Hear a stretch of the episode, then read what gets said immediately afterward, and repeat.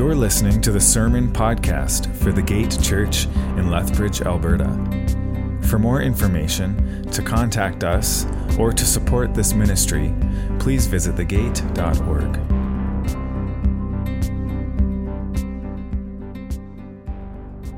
Today, we're going to be continuing our sermon series through the first three chapters of Revelation, which we've titled Ears to Hear.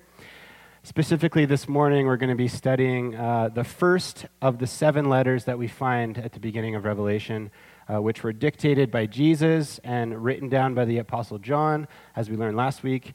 Uh, and these letters were written to specific to seven specific churches in Asia Minor, which is modern day Turkey. Um, and these letters call the churches back into the way of Christ through both encouragement and rebuke as we anticipate Jesus coming again. Uh, so they're going to be they're going to be intense. They're going to be hard hitting. They're going to be convicting, but they're going to be really good for us. Um, and so let's have ears to hear as we as we dig into this. And speaking of hearing, has anyone ever heard the expression "Do what you love"? and you'll never have to work a day in your life. Anyone, anyone heard that? Um, yeah, that, that message or something like it, like find your hobby and make it your job. The, the, those expressions, they're really popular right now in memes and stuff. Uh, and it sounds so right, doesn't it? So positive and, and uplifting to find what you're passionate about and to make it your career. That's the dream. Or is it? Right? You know, First of all, who's going to clean the toilets then? Who's going to do the plumbing? right? No one dreams about that. But second of all, um, some career advisors are actually changing their tune when it comes to this expression and are now saying that it's not always good advice. Sometimes it can be, but it's not always good advice. Many advisors and even people who have have tried this career path are now suggesting that people should, should keep their passions set apart from their work and that it's better instead to find a good paying job that can pay the bills and then fund your passions, or at least to find a job with good hours so that you can have time in your week to pursue what you love. Simply because what tends to happen, and, and not always, again, there, there are except, exceptions to the rule, but usually, is that when you make your passion your job, it actually ceases to be your passion after a while.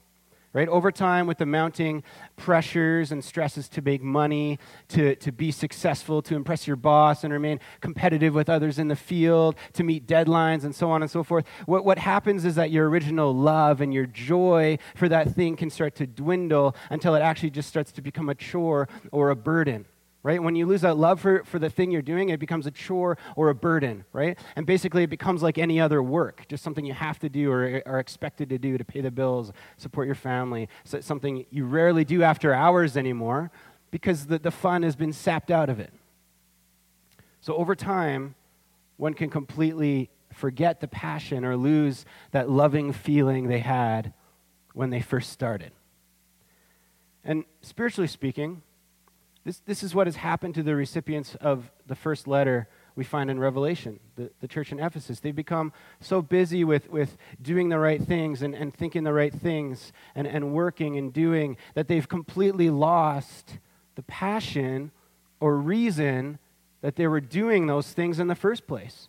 They, they've become so engrossed and dedicated to the Lord's work and to his doctrine, which, which are good things, but they've become so engrossed and focused on those things that they've forgotten about the Lord. Or as it says, they've abandoned their first love. And I believe that this is something we can all relate to on, on some level with our faith and with our relationship with Christ and as the church. And so as we turn to the passage now, my, my request is the same as last week that we would approach this text with honesty, with humility, and with hearts ready to be challenged and changed that we would have ears to hear what the Spirit is speaking to us this morning. So please turn with me now to Revelation 2 1 to 7.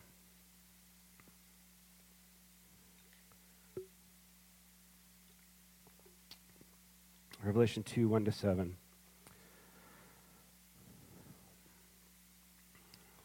It says, To the angel of the church in Ephesus, write.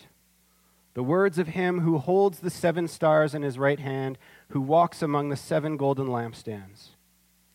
I know your works your toil and your patient endurance, and how you cannot bear with those who are evil, but have tested those who call themselves apostles and are not, and found them to be false. I know you are enduring patiently and bearing up for my name's sake, and you have not grown weary. But I have this against you, that you have abandoned the love you had at first. Remember, therefore, from where you have fallen repent, and do the works you did at first. If not, I will come to you and remove your lampstand from its place, unless you repent. Yet this you have you hate the works of the Nicolaitans, which I also hate. He who has an ear, let him hear what the Spirit says to the churches. To the one who conquers, I will grant to eat of the tree of life, which is in the paradise of God.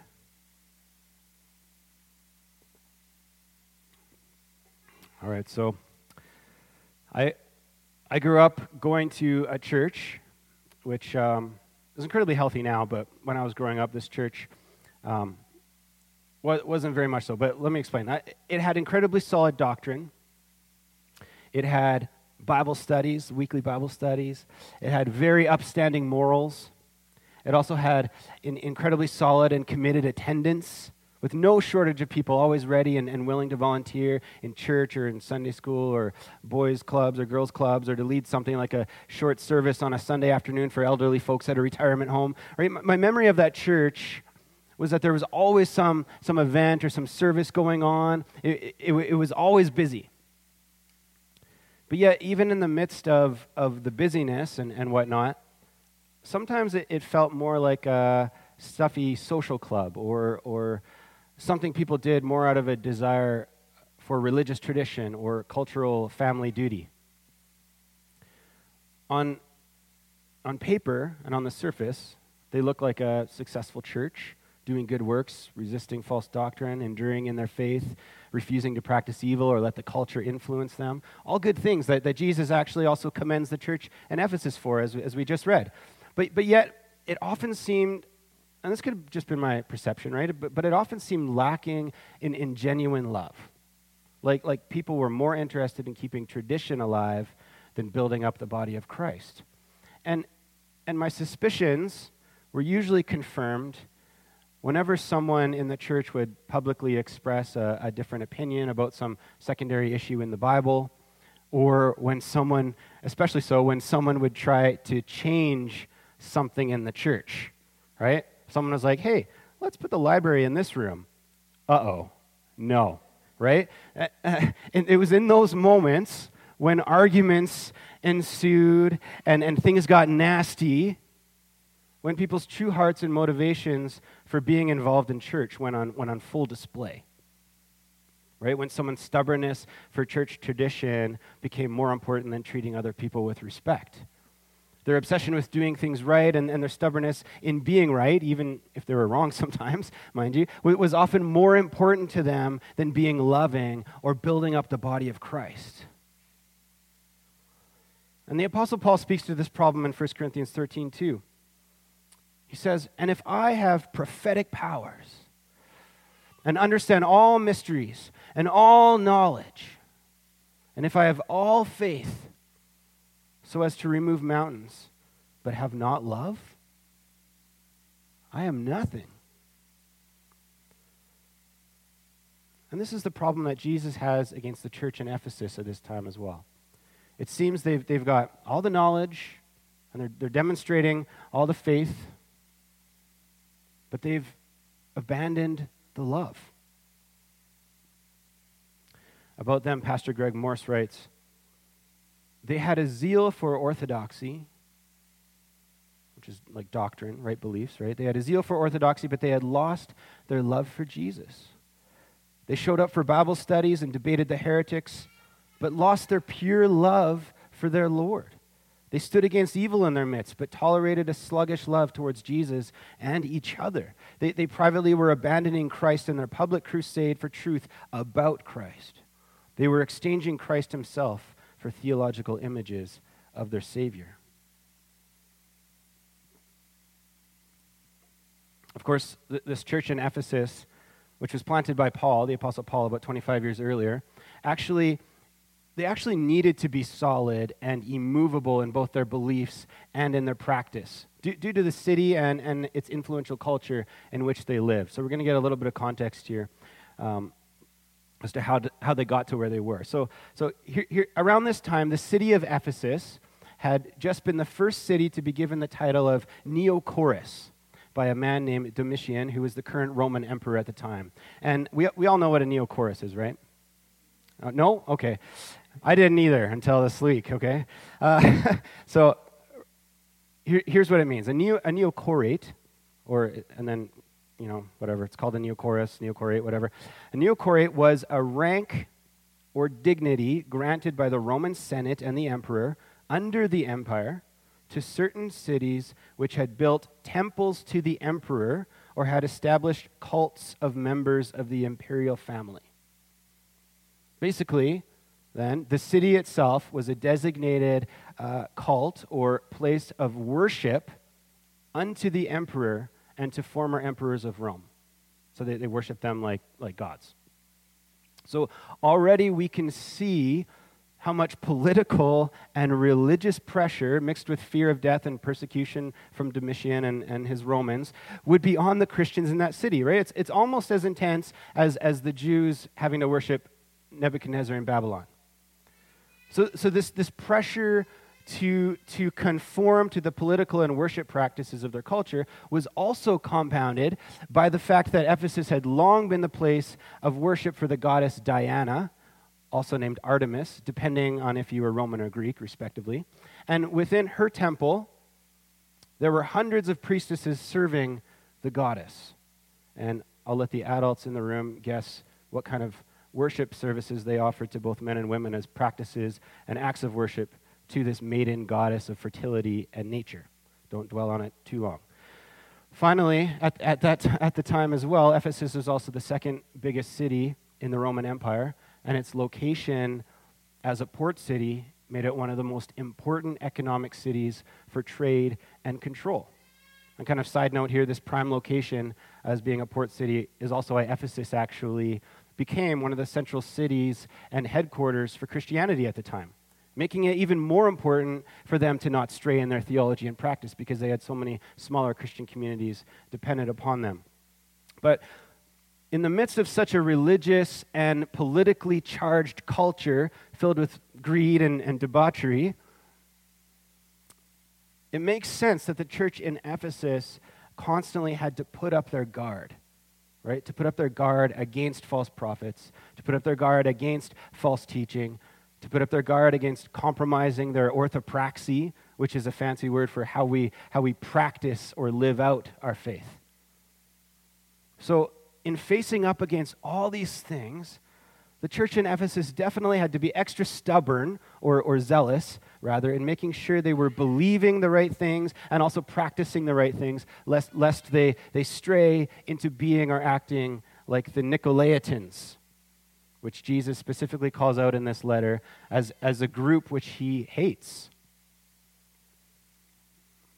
Sometimes it's hard to imagine how, how Jesus can hate something, right?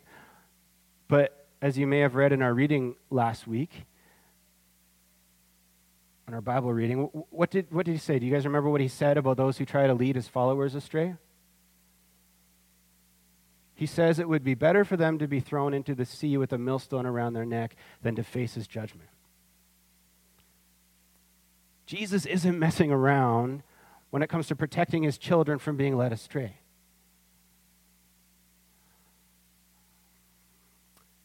And while we don't know much about the Nicolaitans, what, what most historians and theolo- theologians figure is that they were encouraging Christians to take part in the debauchery and eating of food for idols, which means, you know, worshiping at the feet of false gods, such as Diana or the emperors. It's also possible that these Nicolaitans were trying to convince believers that their salvation was secure, and so they could just, they were allowed to be free to do whatever they wanted to, right? Go visit the priestesses, whatever. But Jesus is not impressed with them, though. He is, however, pleased by the church's ability to stand firm and, and resist all these temptations and uh, to conform and to, to persi- persist in doing the good works that they were called to do instead of taking part in the works of the culture around them. Speaking of which, does anyone know who the pastor of the church of Ephesus was? This is like a pop quiz. I'm asking you so many questions today. Who's the pastor of the church in Ephesus? No. He, he was there at, the, at one point. Timothy. Who said Timothy? Ding, ding, ding. Timothy was the pastor. And uh, you can read all about Timothy's issues and struggles when, when he first started pastoring this church as a rookie pastor. Uh, if you read through the Apostle Paul's two letters to Timothy, and in those letters, we can read that, that Paul helps Timothy with topics like how to resist false doctrine, clarifying how to be generous and who to serve with good works, how to spot and deal with false teachers, how to appoint leaders, and how to endure and remain strong in the faith. And so it seems that Timothy had done well in, in taking Paul's advice and leading the church to remain solid in these things. And Jesus commends them for it. And we can learn from them here as well. It's a reminder that, that it's important that we know the Bible and that we know what we believe. It's important that we're active and zealous in good works. It's important that we remain steadfast in our faith and, and re- refuse to allow the culture to make us compromise. It's important that we have discernment in regards to who we learn from, especially today with so many uh, pastors and teachers with their websites and social media platforms, right? So it's important we have discernment. So, in all these ways, we should be inspired by the Ephesian church. Only problem is, they had the biggest problem of all. They seem to have started doing those things for the wrong reasons. Almost as if they became so focused on, on making sure they weren't wrong that they forgot the very thing that made them right love. And not just any love, the love of Jesus Christ. As we read earlier, again, they could have all the knowledge, all the, all the prophecies, all the faith, which is which, you know, on the surface it seemed like they did. But yet, without love, in the end, they were nothing.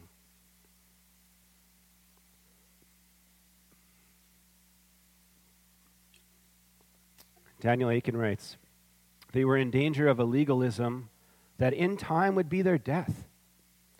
They were still doing the right things, but sometime in the past they had forsaken the right motivation. They didn't have a head problem, but a heart problem. Obedience out of duty had replaced obedience out of love for Christ. The difference between the two is massive. It is the difference between I obey and Jesus accepts me, and Jesus accepts me and I gladly obey. And that's what it's supposed to be. Jesus accept, accepts me and I gladly obey.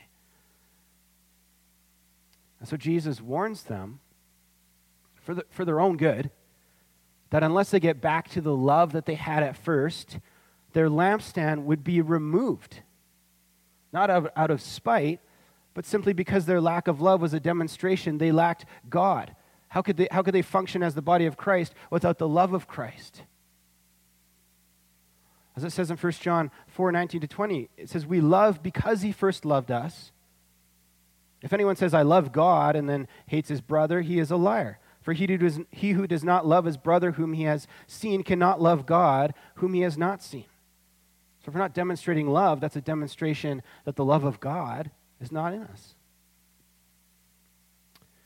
Last week, we learned that the seven lampstands represent the seven churches being addressed in Revelation. And then at the beginning of this passage, we, we, we get to revisit another image uh, present in chapter 1 of, of Jesus walking and dwelling among those lampstands, dwelling among the churches. And it's, it's a comforting and, and glorious image knowing that Jesus dwells and walks among us still, and even now. That he's a living Christ. But Ephesus, it seems like Ephesus has been so busy doing things for him and learning about him that they seem to have forgotten to acknowledge him and acknowledge his presence and his love for them. And yes, Jesus calls us into obedience, but more than that, he desires our affection. It matters to Jesus not only what we do, but why we do what we do. Jesus once rebuked the Pharisees in a similar way when he said to them, John 5 39 to 40, he says to them, You search the scriptures because you think that in them you have eternal life. and it is they that bear witness about me. Yet you refuse to come to me that you may have life. And then again in Matthew 15 8, which you might also remember from our Bible reading this last week, Jesus says to them, This people honors me with their lips, but their heart is far from me. In other words, they, they know the Bible left, right, and upside down, right? They're, they're going through the motions of living obediently according to the law. But they don't actually look to the one in whom it's all about. They know a lot about God in Scripture, but they don't know God. That's, it's kind of hard to wrap our heads around. J.I. Packer writes I am sure that many of us have never really grasped this. We find ourselves a, a deep and intriguing interest in theology. We read books of theological exposition and apologetics. We dip into Christian history and study the Christian creed. We learn to find our way around in the scriptures, acting as teachers and arbiters of orthodoxy in our own Christian circle. All very fine. Yet, interest in theology and knowledge about God and the capacity to think clearly and talk on Christian themes is not at all the same thing as knowing Him. We may know as much about God as Calvin knew. Indeed, if we study his works diligently, we shall. And yet, all the time, we may hardly know God at all. Of course, having knowledge about God and of doctrine without love is not only a sad thing, but we have to recognize it's also a dangerous thing, too. 1 Corinthians 8, in the second half of verse 1, reminds us that we know that we all have knowledge. Knowledge puffs up but love builds up. So, so having knowledge or, or even doing good works without love can actually make us egotistical or, or arrogant.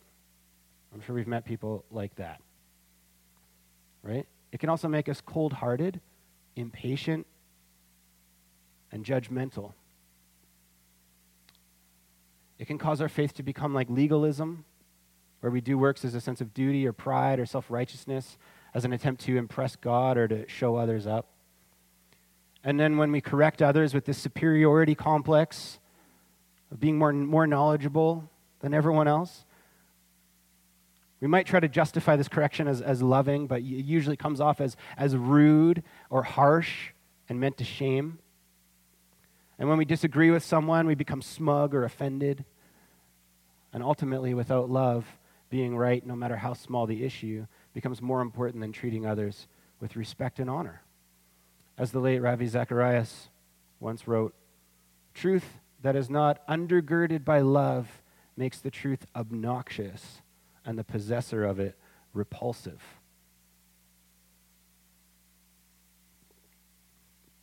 And so I can only imagine how they might have treated one another or even belittled one another or how they treated outsiders, especially when they disagreed on something. It's like they'd forgotten what the, the Apostle Paul reminded them, reminded this church 25 years earlier in Ephesians 4 15 to 16. And he said to them, Rather, speaking the truth in love, we are to grow up in every way into Him who is the head, into Christ, from whom the whole body, joined and held together by every joint with which it is equipped, when each part is working properly, makes the body grow so that it builds itself up in love. They seem to have forgotten their purpose and the power of truth only when it's built on love and building up in love. In fact, it was this love, as it says elsewhere in Ephesians, which had broken down the dividing walls between Jew and Gentile within the church of, of Ephesus when it first started. So when they first started, they were building each other up in, in truth and love as the body of Christ. But a lack of love turns our hearts from Christ and from each other. Right? It rebuilds those dividing walls between each other, but, but also in our hearts. And so while, while this message was for the church in Ephesus, I also believe that we're, we're called to have ears to hear what the Spirit is saying to us through this today. I, I think we can and should heed the warning given to the church of Ephesus and ask ourselves honestly have we abandoned our first love? Or even are there, are there areas in our life where we've abandoned that love? Has your faith become mundane? Has your worship become passionless and cold? Has, has doing works become more like a, like a duty or, or a chore? Has the former sweetness of proclaiming Jesus' name become tasteless? Are you serving out of expectation rather than out of a spirit filled passion for God? Are you just going through the motions of church and wearing a religious mask while on the inside you're struggling? Are you more interested in the things of the world than Christ? Or are you more concerned with being right and finding yourself arrogantly correcting others on issues that don't matter than actually building and, and loving people? It's, it's important that we seriously ask ourselves, especially in this day and age, with Christ's return on the horizon, is it possible that, that I've replaced being the church with attending the church? Have I replaced relationship with, with legalism? Have I replaced arrogance with, with, with, with, and knowledge with being led by the Spirit? Have I replaced knowing Jesus with just knowing doctrine? Have I replaced being and abiding in Christ with busyness and doing? A.W. Tozer writes to all the, the busybodies out there. He says, It is possible that we are so busy in our secular work or even in the Lord's work that we have no time to pray, no time to wait on God, or get still and knit up the raveled sleeve of care, or orient our souls toward God in heaven. When that happens, there is danger. Excessive religious work can ruin men. If you are too busy in the Lord's work to spend time in the Lord's presence, you are too busy in the Lord's work.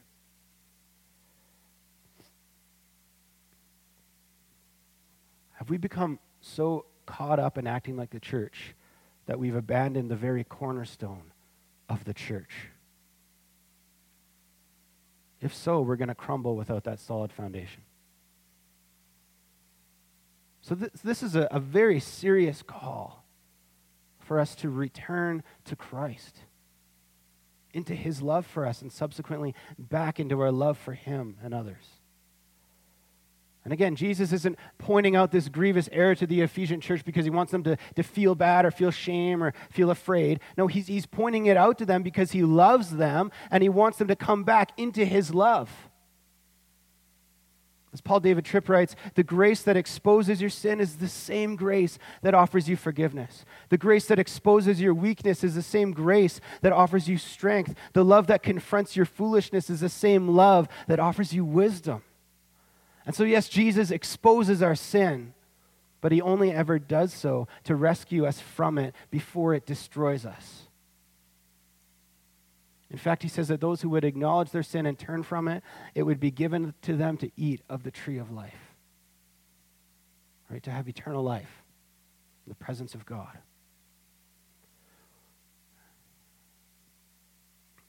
And so, in giving the, the, the church of Ephesus his diagnosis, he also offers them the remedy. He calls those who, ha- who would have an ear to hear to remember, repent, and return.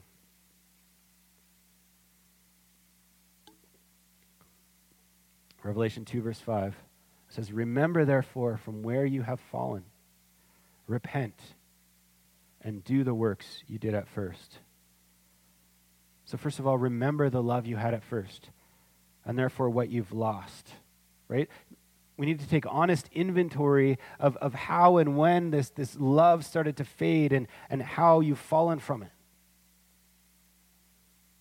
Remember what it was like when that love first found you and, and rescued you in your sin and invited you into communion with God.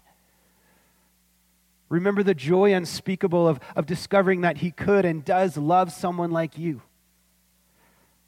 Remember the comfort of His grace and mercy, of being aware of His presence. Remember how His Spirit lovingly ignited in you a desire for His heart, for His word, and a desire to love others.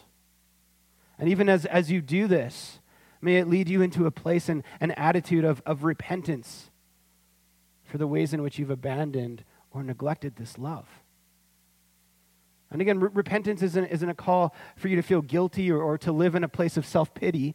No, repentance is an invitation to lay our sin and error and guilt down at the foot of, cro- of the cross. And, and so we can find forgiveness and restoration. And until the last day, Jesus is ready and willing and longing to pour out his grace upon those who would turn to him and repent.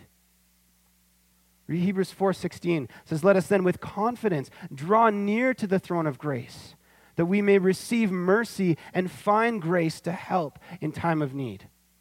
So this morning, in your time of need, come before Christ. Come before Christ and receive his mercy and grace. Be honest. Tell him. Tell him if you've gone cold in your faith. Tell him if you've entertained other loves or, or idols besides him. Tell him if you've become arrogant or, or self righteous in your works. Tell him if you've just been going through the motions. Repent for neglecting him in your, in your busyness or not making his love a priority, for not loving him as he deserves or loving others in the same way. Repent for when you've, you've made knowing uh, about him more important than knowing him. Above all, turn back towards the one who loves you. As it says, return to the works you did at first. Do the works you did at first. And what is this work you did at first? John 6 29. Jesus tells us, This is the work of God, that you believe in him whom he has sent. Return to Jesus.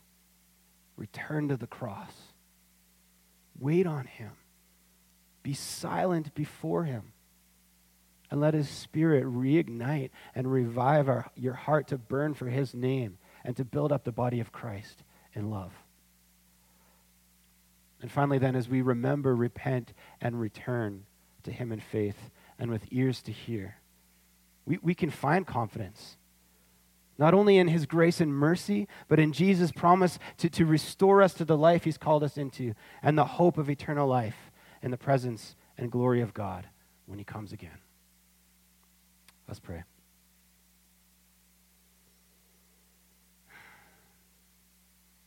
Heavenly Father, I thank you for who you are. Thank you for Jesus Christ, for his sacrifice at the cross for us, for rescuing us and redeeming us in our sin, Lord, for inviting us into communion with you and also uh, to invite us in, into being part of the body of Christ, this church, Lord. And I thank you for this church. I thank you for those here this morning, and I thank you for those watching online.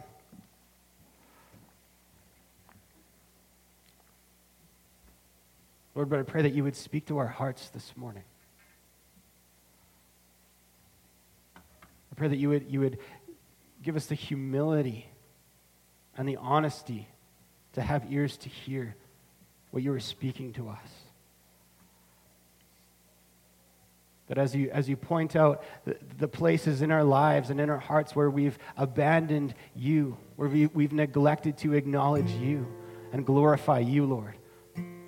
I pray that you would reveal those things in each one of us this morning so that we can lay them down at the cross, so that you can restore us back into your love and into, into the life, the abundant life of joy that you've called us to live, so that we can be lights, so that our lampstand wouldn't be, wouldn't be hidden, but that it would be a light for the world to see, Lord.